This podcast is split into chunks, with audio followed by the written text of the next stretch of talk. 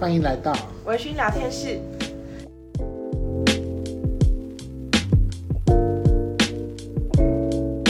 微醺聊天室今天要跟大家谈一个在日常生活当中大家应该都会有两难的主题，叫做抱怨的力量。其实有很多人就是抱持着逆来顺受，等到时间到了，问题一定会解决这个想法。嗯，可是常常就是时间过了很久之后，呃，状况也也不会因为这样所以而消失，或者是问题不会因为这样而好转。Jimmy，你觉得抱怨是对身心有益的吗？我觉得。呃，抱怨可能不见得对身心有益，但是我大力的推荐大家一定要做抱怨的这个动作，因为你你是蛮擅长做这件事。对，因为其实我觉得一个有建设性的抱怨呢，呃，就好像我们在鼓励学生来做智商或是辅导这个样子，其实一个有建设性的抱怨，它就是一个倾吐的过程。嗯，然后。呃，如果我们不做抱怨这件事情，然后一直把思考闷在心里面的话，嗯，我们可能会绕不出自己的胡胡同来。但你在抱怨的过程当中，因为我们人有一个很奇妙的机制，就是你在讲话的过程当中，你自己会去整理自己的思绪。对。所以其实你可能一来抱怨抱怨抱怨，你可能会发现原本要抱怨的这件东西好像也没有那么严重。嗯。或者是。你可能透过抱怨完之后，因为你出了一口气的感觉，所以你可以重新找回自己的理智，然后，呃，可以用比较平和跟理性的方式来面对你你当下的问题，这是我觉得抱怨的好处。为什么有那么多人会说不要抱怨呢？我觉得可能跟传统文化有一点关系吧，就是例如说家丑不外扬啊，或者是是爱面子的一些想法。嗯，所以，我们是不是可以教大家区分什么叫做所谓的说出来说出心中的不满，说出心的话跟抱怨？像刚刚 Jennifer 有问我说，抱怨是不是一件对身心灵很棒的事情？我我刚刚不是有跟大家讲说，我我个人认为不见得。嗯，我说的不见得，倒不是说你抱怨完之后可能。就是你们家会收到一个炸弹，还是怎么之类的，就是不见得会有灾难性的状况发生。但是我觉得抱怨，呃，有分成功的抱怨跟不成功的抱怨。不成功的抱怨真的是会把身边的朋友都抱怨光光，就抱怨走哎，离开你。对，因为我相信大家都有一个经验，就是可能长辈很会念，或不见得是长辈，可能周边的朋友，例如说呃遇到渣男的。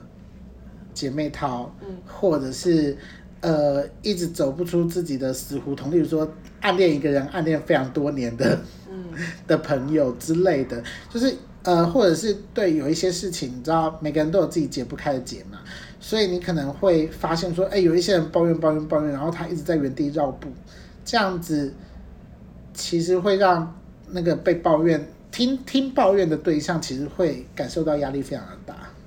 因为我相信大部分的朋友都还是会给一些正向的方向或者是鼓励，那也就会希望正在听的这个人，他回去整理整理之后，下一次再来抱怨同样的事情的时候，可以有前进一点点，对，可以心中有一点位移。不见得完全改善到不抱怨，可是至少他可能可以有一些新的理解，这样至少还可以有一点点动力去，好吧，我再听你再聊一聊，还有哪些症结你是还没有打开的，然后我们再来谈一谈。但是对于那种原地踏步的，真的会让人觉得 很无力啊，因为我们 我跟你讲多少次都没有用，不然算了，不要管你好了。对，我们在那个教育心理学有一个词，我觉得是大家生活当中很实用的一个词，叫做习得无助感。嗯、学习的习，得到的得，无助就是你很 hopeless 的那个无助，嗯、然后无助感。那，嗯，这个词就是，例如说，像我们可能尝试了一次、两次、三次，但是我们都努力失败之后，我们可能就会觉得啊，不管我尝试再多次都没有用，干脆放弃好了。那有的时候听抱怨这件事情其实也是一样啊，就是我们如果是抱持着善的念头去听朋友的抱怨，结果发现他抱怨了一次、两次、三次、四次，他没有想要改变，对，还是在原地。那那你当然会觉得很无助。我想说，就是到底为什么我要继续听这个人的抱怨，然后会慢慢渐渐把呃他的抱怨看得没有那么重要。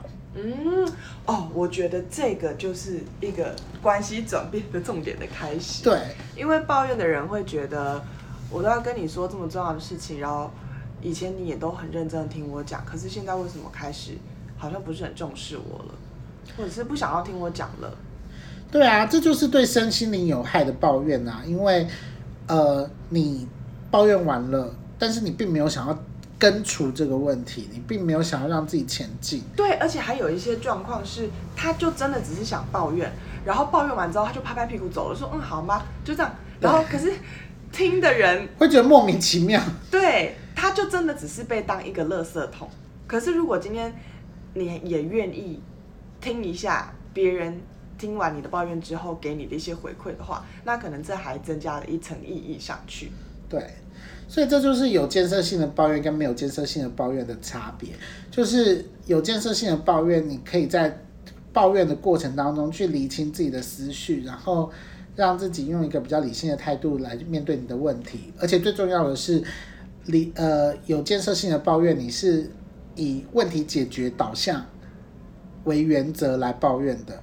但是如果你今天是一个没有建设性的抱怨的话，你是以找一个垃圾桶，把垃圾丢出去，嗯，为抱怨为抱怨的原则。那这样子，你大方向就没有要解决问题的时候，周边的人会渐渐对于你的抱怨感到无力跟厌烦。对，所以即便有再多的爱，再多的关心，也会耗尽的。是，所以，呃，其实抱怨这件事情呢，嗯、呃。我觉得大家真的在面对自己生活当中的困境的时候，可以试着先放下，看看，呃，面子的问题。然后，呃，有几样东西是大家在开始一段抱怨之前很重要的。第一个是你抱怨的对象够不够安全？找对人抱怨。什么叫做安全的抱怨对象呢？第一个就是他不会批评你，然后不会把你的秘密泄露出去。然后第三个是他。他怎么讲？他不会一味的只是支持你，因为你知道，有一些人他找抱怨对象，他是找那个对方，他一定无论如何都会支持他自己的，很相悦的那一种对象。对，那这样子就是回归到我们刚刚的嘛，就是那种就是属于他心中在讲这件事情的时候，他其实没有想要改变。对，对，那。